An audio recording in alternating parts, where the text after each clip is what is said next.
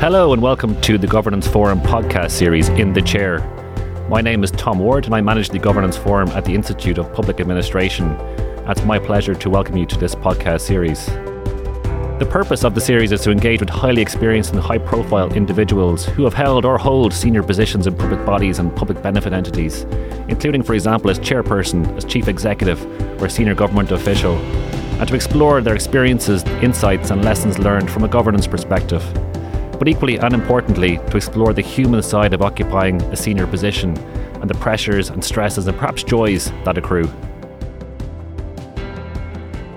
It's my pleasure to introduce our guest today, Paul Reid. Paul was Chief Executive of the HSE between May 2019 and December 2022 and was one of the public faces of the COVID pandemic response by the government and the Irish state. Prior to this, Paul held a number of senior positions, including Chief Executive of Fingal County Council, as Programme Director in the Reform Area and Chief Operations Officer at the Department of Public Expenditure and Reform, and a stint as Head of Organisational Development and Corporate Services at Trócaire. Paul began his career at the then Department of Posts and Telegraphs, which then became Eircom eventually, and rose all the way through the ranks to Director of Networks and Operations when he departed in 2010. I know, Paul, at the moment you're presently chairperson of the Citizens Assembly on drug use as well. So you're very, very welcome to the podcast. We're delighted to have you. Morning, Tom. Nice to talk to you. Paul, we're going to focus a fair bit of our time on the HSE, if that's okay, not only given its significance, but obviously given the relatively recent pandemic uh, experience as well. And it strikes me that the HSE is enormous. It's enormously significant. It's emotive for a lot of people, given the important services it delivers, and always under media spotlight as well and scrutiny.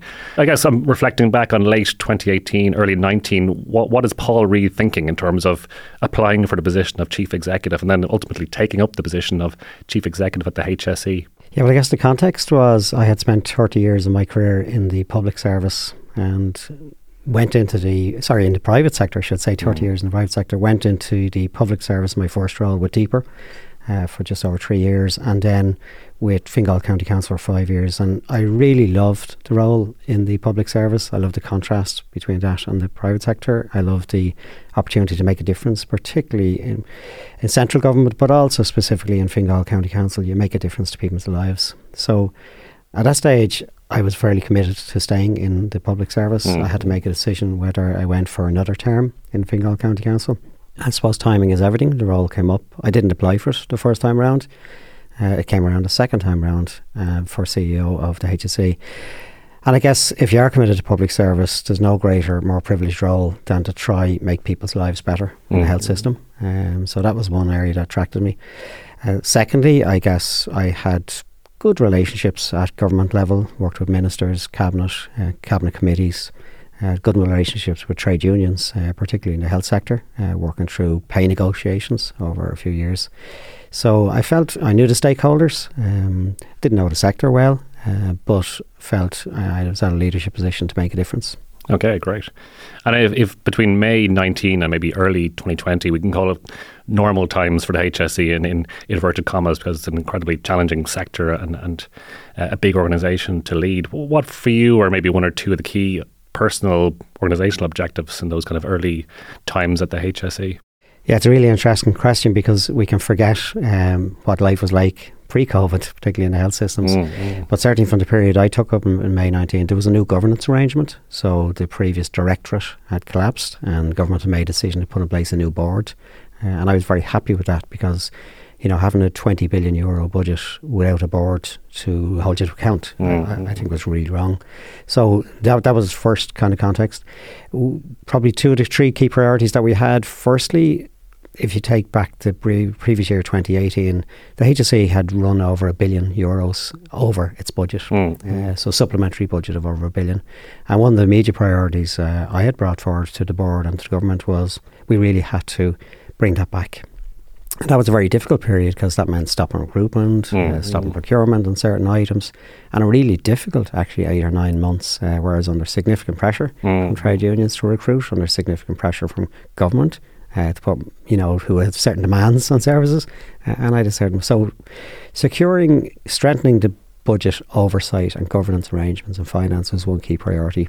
But secondly, key was doing that in a manner that didn't impact on services, you yeah. know, that we could tackle the non-services elements of our expenditure uh, and try strengthen services. So really difficult balance of, you know, strengthening services uh, but strengthening the accountability for finance within the organisation.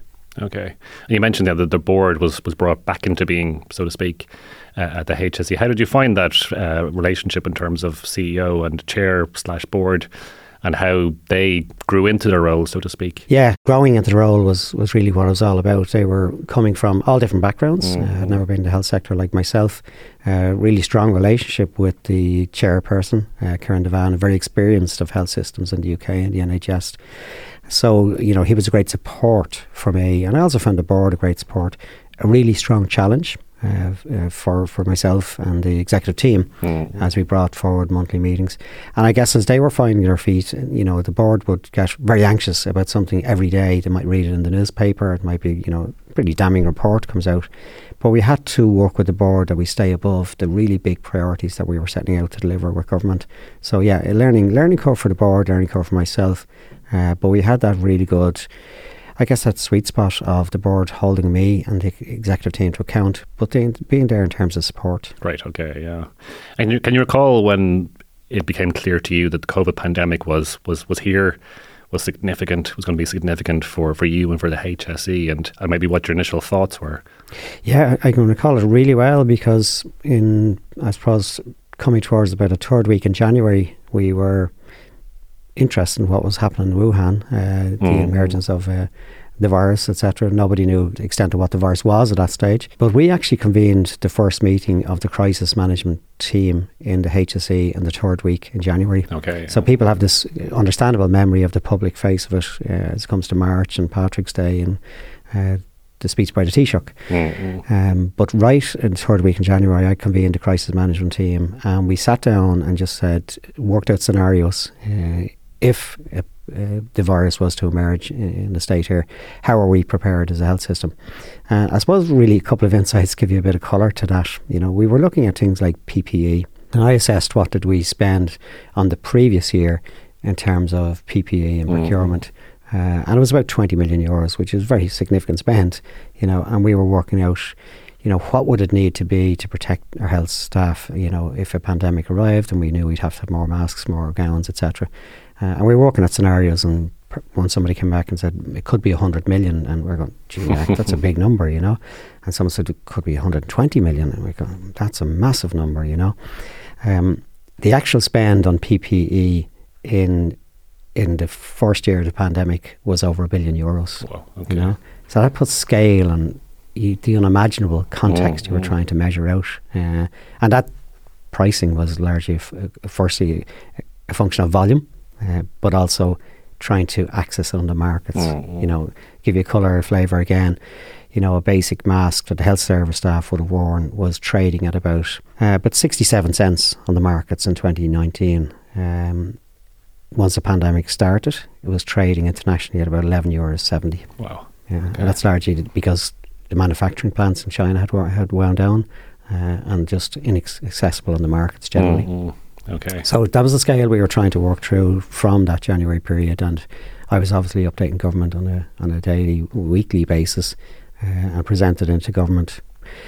Pretty soon after that, uh, we presented into government, you know, to set out what would be needed uh, to respond, an immediate response to it, uh, and there was um, one very key milestone where we presented into government. Uh, the Chief Medical Officer, Tony Holohan, and, and, myself were asked to present to the government in terms of what would be needed to scale up for this. Mm-hmm. Uh, and then the following day, the Taoiseach called together all the uh, key leads for all the state agencies in Garda Síochána, uh, IDA, uh, Defence Forces, uh, about how the whole state would mobilise. And, and that was, for me, I guess, a weight off my shoulders. I felt a lot of individual pressure. Yeah, sure. But now I felt is the whole state behind us on this one. Mm-hmm. And that, that meeting in January, and was probably a, yeah a spectrum of scenarios. Which mm. one actually happened? Was it was it the worst case? Was it somewhere in between? Yeah, well, I mean, the worst case scenario we would have modelled out in terms of the number of deaths that okay, would have happened yeah. uh, in Ireland, which was probably about twenty thousand in the first few months. Uh, you know, and that drove. It wasn't that we just modelled this scenario.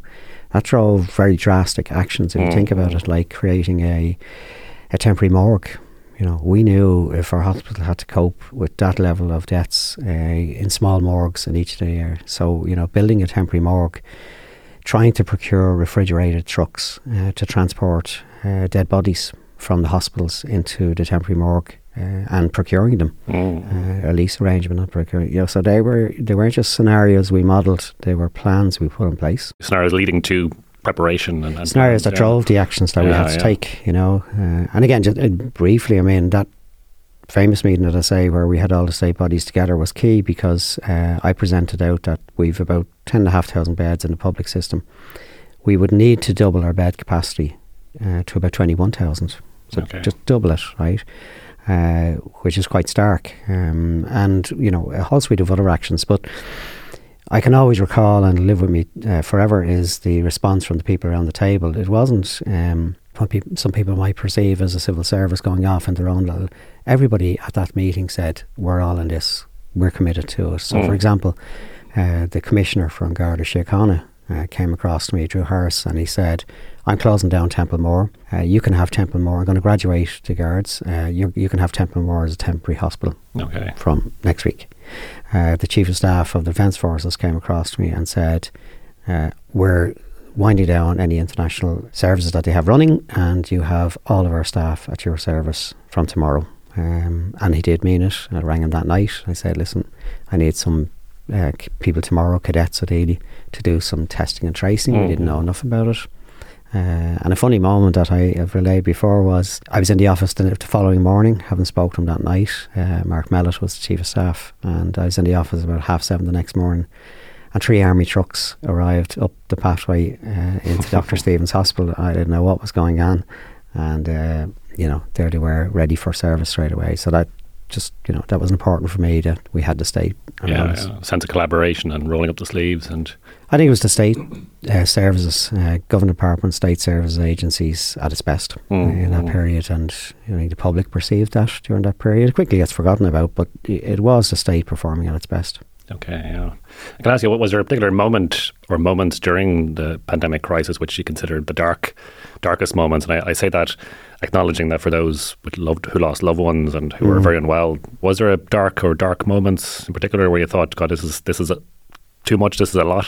Very much so, and it does relate to you know example that you get what the public had to uh, endure and suffer during all that. But specifically, uh, when we lost some health staff to Mm. COVID, I will never forget that. It'll always stay with me. We always called the members of their family Okay. uh, with agreement from somebody in advance, and uh, just had a talk about them. And um, you know, we lost some cleaners, we lost some caterers, we lost some doctors, we lost some nurses. Uh, and talking to those families was the darkest moment for me Sure, because the families relayed very strongly that they, you know, they couldn't believe how much their family members wanted to go to work during that period. The family members were apprehensive and said, "Oh, do you really need to?" And I said, "No, no, no. We need to be there. We need to be at work." Uh, and you know that was a very consistent team. Actually, they said back to me. So that was probably, from a professional perspective and a personal perspective, one of the toughest times in my whole career. Mm. Um, and it, it impacted everybody around them. You know, their colleagues. Know. Okay, yeah. Mm. And that's certainly part of the story of your experience of the pandemic crisis. But above and beyond that, and one of the things we try and do with the podcast is to explore the human side of Mm. of experience uh, in, in these senior positions. But how was the your stewardship of the HSE, including the pandemic, from the point of view of you personally or your family? What was an average day, week like during the pandemic, for example? Yeah, I guess taking a couple of pieces. First of all, the role that I had to play was, and it emerged very quickly, was spending a lot of time keeping stakeholders on board and understanding where we were at. So a lot of time with the Taoiseach, um, about Taoiseach in their periods, probably every day talking to them. Um, a cabinet committee, which probably took place about every, twice a week, a lot of preparation for it. Obviously, the minister, the department, the board. The board would have met a few times a week in the- Okay. the early stages.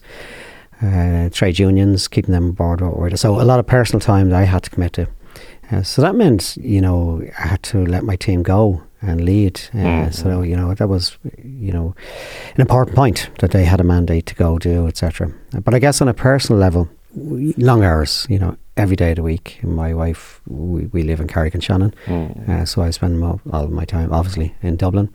Uh, we were in the office throughout the night on many occasions because we were in negotiations with China and South Korea and other countries around PPE and procurement and trying to bid. Uh, so there was many nights, we, you know, I'd be in the office all night, and the next day I would have forgot I was in the office all night. You just continued on. Um, so it was quite exhausting. Um, we used to watch out for each other. You know, the team were really good. Uh, we we knew when we were getting cranky, uh, and Mhm. we'd pull each other up, uh, and that was good. Uh, and obviously, my wife, family were great support, but it was extremely exhausting. Um, and it was seven days a week, obviously, quite rightly, but it was seven days, long hours. Um, you didn't always know when you're tired, so again, you did rely on your colleagues to to um, help you. Sure. And Mm. do you sleep during a a period like that? Uh, I've always slept well. Uh, in any pressurized job I've had, I sleep well, um, but I don't sleep for long. You know, so you know, I, I would have slept well through it, uh, whether it was one night in the office or you know, but generally, I, I would have. You know, you sleep well because you need the energy. You know, you Mm. need the energy the next day. But there were times, you know, you just knew you were really tired. Uh, you know, in the early stage of St Patrick's Day, we were working long and hard up to it, and you know, then then hearing stuff about St Patrick's Day, forgetting it was St Patrick's Day, Yeah, also we didn't have parades and all that, but it, just a very surreal period at start. Now it didn't ease up after two or three weeks, so the pressure was there throughout the pandemic uh, Mhm. in a very different way at different stages. Mm. So we're, if that isn't enough, in May 21, the HSE is subject to a, a very high profile cyber attack. Mhm. Um, tell me how you find out when, and again, your, your first thoughts when you, when you hear the news. Well, again, if you take context of that period, from January 21 to May 21 was the worst period of COVID. We had 2,200 people in hospital sick with COVID. We had about 900 of those on very serious ventilation. Mm. Uh, we had over 200 people in ICU. We had to convert temporary beds into IC- high dependency units, high dependency units into ICU beds. It was a very stark period. Uh, we had some of our staff come and talk at our press conferences, and I seen journalists um, practically breaking down, uh, listening to the context of what they were dealing with in the wards, etc. So it was a very stark period, um, and a period that I found the hardest. So if you take coming to May 2021, 13th of May, I can remember the day really well. We were actually coming to a much better shape in COVID. Uh, Mm. Things were really improving in the previous three weeks. Everything was heading in the right direction. We were feeling really upbeat uh, because our staff were getting some level of relief. And we had a press conference on the Thursday, I always remember it. And uh, we were in good form. The journalists were in good form. Everything was feeling better. Mm. And I always remember it was a Thursday night. I went home to my wife and said, "Look, maybe over the next few weekends, you know, I'll just take the weekend off and we t- take time out and you know we do something." Mm. Mm. And of course, she said to me, "Are you sure?" and I said, "No, no, we'll do it." Went to bed that night at a, um, about two o'clock in the morning. Um, I got a about half two in the morning. Got a call from my ICT director. And said we have a cyber attack and every system in the health service is affected and we're shutting the whole system down. Wow. Uh, so obviously, I supported his decision, um, but it was quite stark. I just wasn't sure whether I was dreaming or Mm. anything. Uh, immediately spoke to the chairman. Uh, we had a discussion with the chairman and others at about six o'clock that morning. Um, I found myself on Morning Ireland uh, just after seven o'clock talking about it, and Claire Byrne show at ten o'clock talking about it. So it was straight, intense. It felt probably the biggest body blow that we had suffered throughout the whole of the pandemic because it just felt so unfair Yeah. that our health system, who were stretched, that our staff who were so stretched, had put in so much, had sacrificed so much to be hit like this. It was just stark. It was the biggest body blow I felt in my career uh, because I felt for staff. I Mm. immediately went out to the services and seeing the awful s- processes they had to put in place uh, to try keep people safe. If you're taking a blood test, two decimal points can mean a fatality. Uh, Okay. wrong. So you had people uh, checking, checking the checker, and checking the checker, checker. So you had three levels of checks we had to put in place. We had people running, runners, literally, uh, from one side of the hospital to another, where a scan might be taken. Could only be taken in one place, but has to be brought back to somewhere else. Mm. Uh, it was uh, it was quite stark, uh, and in our community system as well. It was it was really stark. You know, your maternity hospitals, your children's hospitals. You know, I always remember, but for the amazing knowledge and work of staff in Children's Hospital in Crumlin, you know, they had some young kids coming through, and they wouldn't have the records for them. They wouldn't have the Mhm. previous history, but they'd have to make an emergency operation. Uh, and but the knowledge of some staff were able to help them through that. You know, so quite a stark. It felt it felt very unfair. You know, the rest of the pandemic you could deal with, you could rationalise. Uh, this one just felt irrational.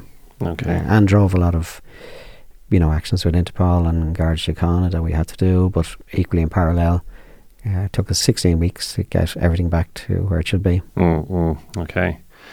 One of the things you mentioned that I think on Oireachtas committee meeting, um, I think towards the end of your, your tenure, looking back on it might have been procurement around ventilators and so on, was you know, we got 70% of the decisions right. I thought that was a very refreshing, honest mm. remark from a public official insofar as no organisation, regardless of sector, can get everything right. Okay, mm. so we got 70% of the stuff right.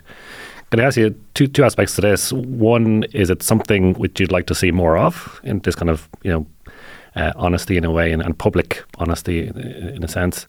And equally, maybe there's a second part, which is it does require, doesn't it, maybe a media, society, political system to accept that there is a level, natural level of failure, regardless of organisation or sector. Mm. Just be interested in your thoughts on, on what maybe drove the comment and maybe your reflections mm. since. Yeah, well, first of all, as, as I mentioned, I've worked for 30 years in the private sector. I've never been under any impression or illusion or expectation that I'd get 100% of my decisions right. Mm. I've reported to boards. Uh, what we generally were interested in the private sector was pace and decision making. Now, risk management as well, taking them.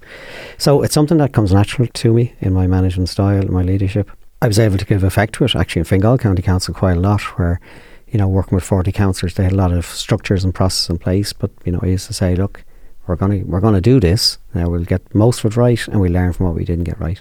So coming into the HSE, it's something I was kind of innately uh, lean in my management style. But I did send a message out to our staff first of all, the very start of the pandemic, that we had to act quick. Mm. Uh, we had to be decisive. Risk assess as best we could our decisions, but go do. And one of the early messages I gave the staff was, we will get 70% right at best, actually. Uh, we get other things wrong or we do differently. Mm. Uh, but I said to them, we have your backs. And that was an important message to get staff. Act- and what I'm really happy about, that got, got fed back to us quite a lot, that people sta- felt the mandate to do.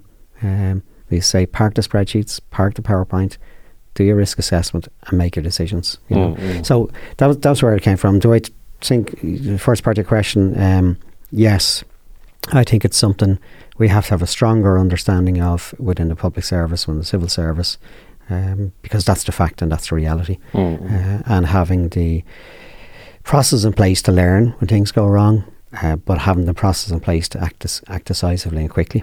Uh, so that's something I do. Yes, from wider public service, uh, wider public perspective, from the second part of your question, it, it will require a, lo- a, level of understanding from politicians, uh, from everybody. Um, but actually, interesting, in that time, we used to brief the political parties once a week, uh, the opposition spokespersons generally and leaders in a room. Uh, and I did say it to them at the very start. I said, always remember when I'm sitting in front of you later on, I'm going to say now we're going to get at best 70% right. So mm-hmm. I think, in fairness to them, there's an acknowledgement of that at the time. Um, but we all revert to type later on. And uh, yeah, it's an expectation. Uh, why don't you get it all right? Yeah, yeah. It's never going to happen. Okay. Can I ask you about the the what you've spoken to already around the collaboration of, of different actors in the state? Even within the health service, I would have, you know, you were looking mm. in, you would have said everyone's rolling up their sleeves and doing what needs to be done. So there was a level of agility, collaboration. Mm. And it, it, happened in lots of organizations during the crisis as well. And it struck me, kind of looking at it, is this something we can harness into the future, or is this something a crisis requires and then everything recedes back into the way it used to be? So maybe from a, mm. an organizational point of view, a cultural point of view, is there some learnings we can take from um, that, that collaboration and for future endeavours and reforming organisations, for example?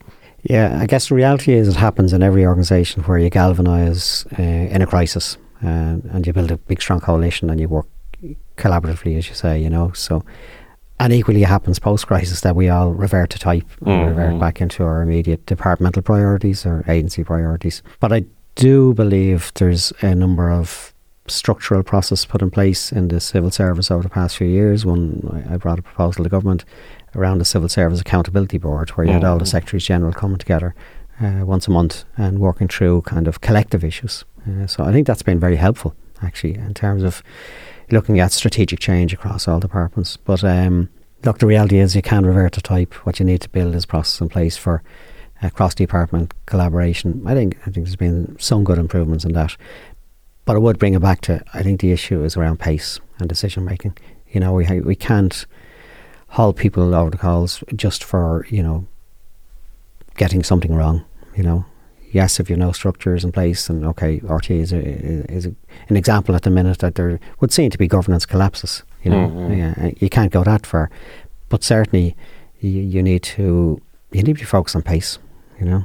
Uh, and drive That's pace. interesting. was probably in, in in work engagements with with boards, senior teams, when the topic of risk appetite arises, mm. there's almost an innate response, which is where we're a public body, public money, low risk appetite. And when you try and tease it out with them, you go, well, actually, this function, absolutely compliance, uh, budgetary management, perhaps low risk appetite, but in terms of service delivery, uh, research functions, etc., you're probably going to have to do something a bit more than just mm. low risk appetite, aren't you? Yeah, and I, I wouldn't create the wrong impression. I mean, if you're working in the health system, you're working with uh, patients, you're working mm. with people who need medical attention, and you know what's your risk appetite there? Extremely low. Sure, you know? sure. Yeah. Uh, but things do happen as well, you know. So so yeah, you risk appetite is something we would have spent a lot of time with, with our board about, you know, trying to test that as well and trying to get, I guess, trying a clear mandate mm-hmm. where the board uh, assessed it. So that was a good process in itself, actually, to bring to health system. But yes, you're right. When you stand across from a public service perspective, the immediate response is, sure, we're going to be hauled out. You're going to be in the Oireachtas committee. We're going to be very public on this. So risk appetite is low. Then your capacity to drive change quick, your capacity to decision make quick, you know, can be restricted. Mm. But look, I think all across the departments there's some great examples uh, of driving pace, of driving energy. I mean, I'm always impressed by revenue, uh, revenue and Department of Social Protection. You know, big operators um, and make decisions quickly and did during the pandemic to post you know around government policy and execute new systems or new policy changes. So, so we've some great uh, exemplars. Okay, yeah. The prior to HSE, you were with uh, Fingal County Council as chief executive, and also then with uh, the Department of Public Expenditure and Reform. Two different organisations in of themselves, and very different to HSE as well. Was there any particular experiences or learnings you took from those previous roles, or, or others, and, and brought with you into the HSE? Yeah, I, I always remember if you contrast to the two kinds of organisations, so civil service, DPER, and Fingal County Council, which is the local government. Uh, my period in the civil service, I was nothing but impressed by uh, the staff's capacity to put together policy for government, uh, policy for the minister, advise the minister, present scenarios, present options, uh, giving giving the minister good advice. Um, mm, And I was really impressed because it's not something I could do. My time at DPER was focused on change management, but you know, you could lock me in a room for a month and I couldn't be able to write a policy as good as these people were. So I was always impressed with capacity to do policy. But the weakness was in the execution. You know, I just we, we didn't I don't believe we always think through policy to execution. Mm. You know, it's like a it's like a you know, a hand off as opposed to a handover. You know, there should be an understanding of when it comes to execution for whatever agency it is or body it is, that there's an understanding of it. And we thought through the execution in designing the policy. I, I, felt that was a gap. By contrast, when you got to like Fingal County Council, they were operators, they were doers, they were out of traps doing things, you know, very quickly. Maybe didn't always just stand back and think of options or scenarios that we might think through or better ways of doing it, etc. So no, here's where you are, we're gone. you know, so if you could gel the two of that together, uh, you'd have the great process. But yeah, that was the kind of key difference I found. Um, maybe not thinking fabulous policy makers, advisors, ministers, maybe not thinking through execution, and by contrast, real executors sometimes need to just take a step back and see what other options are available to us. You know? Okay, that's interesting. Mm. Yeah, yeah, yeah. Okay. And reflecting back on, on those and other experiences, and given this is a governance uh, podcast, maybe one or two or three reflections you have on how we do governance well in the public service, and indeed any other any improvements or modifications you think are mm. worth considering. Well, I do think the fact that we respect, and quite rightly should respect, that we have a democracy and the people elect the policymakers. People elect government, Oireachtas, and local government councillors. Uh, and I think that's something we should never forget because they are elected. We, as civil or public servants, aren't, and they have a mandate from the public. So I think that's something that we always need to be very conscious and protect and fully respect. That's something I would have brought through very strongly and DPER in Fingal, uh, and in the health service, you know, that we, we have to take our lead from the policymakers. It doesn't mean we don't do, go do, and go execute and all that, but that's one thing that you must always respect. I've worked in countries that did some work over the years. You referenced that start in, with Trócaire in developing countries, and you know, you, you see what a non-functioning democracy or mm. a non-democracy is like uh, for all for people who live there, and it's not pleasant. So we should always respect what we have. Would be the first thing.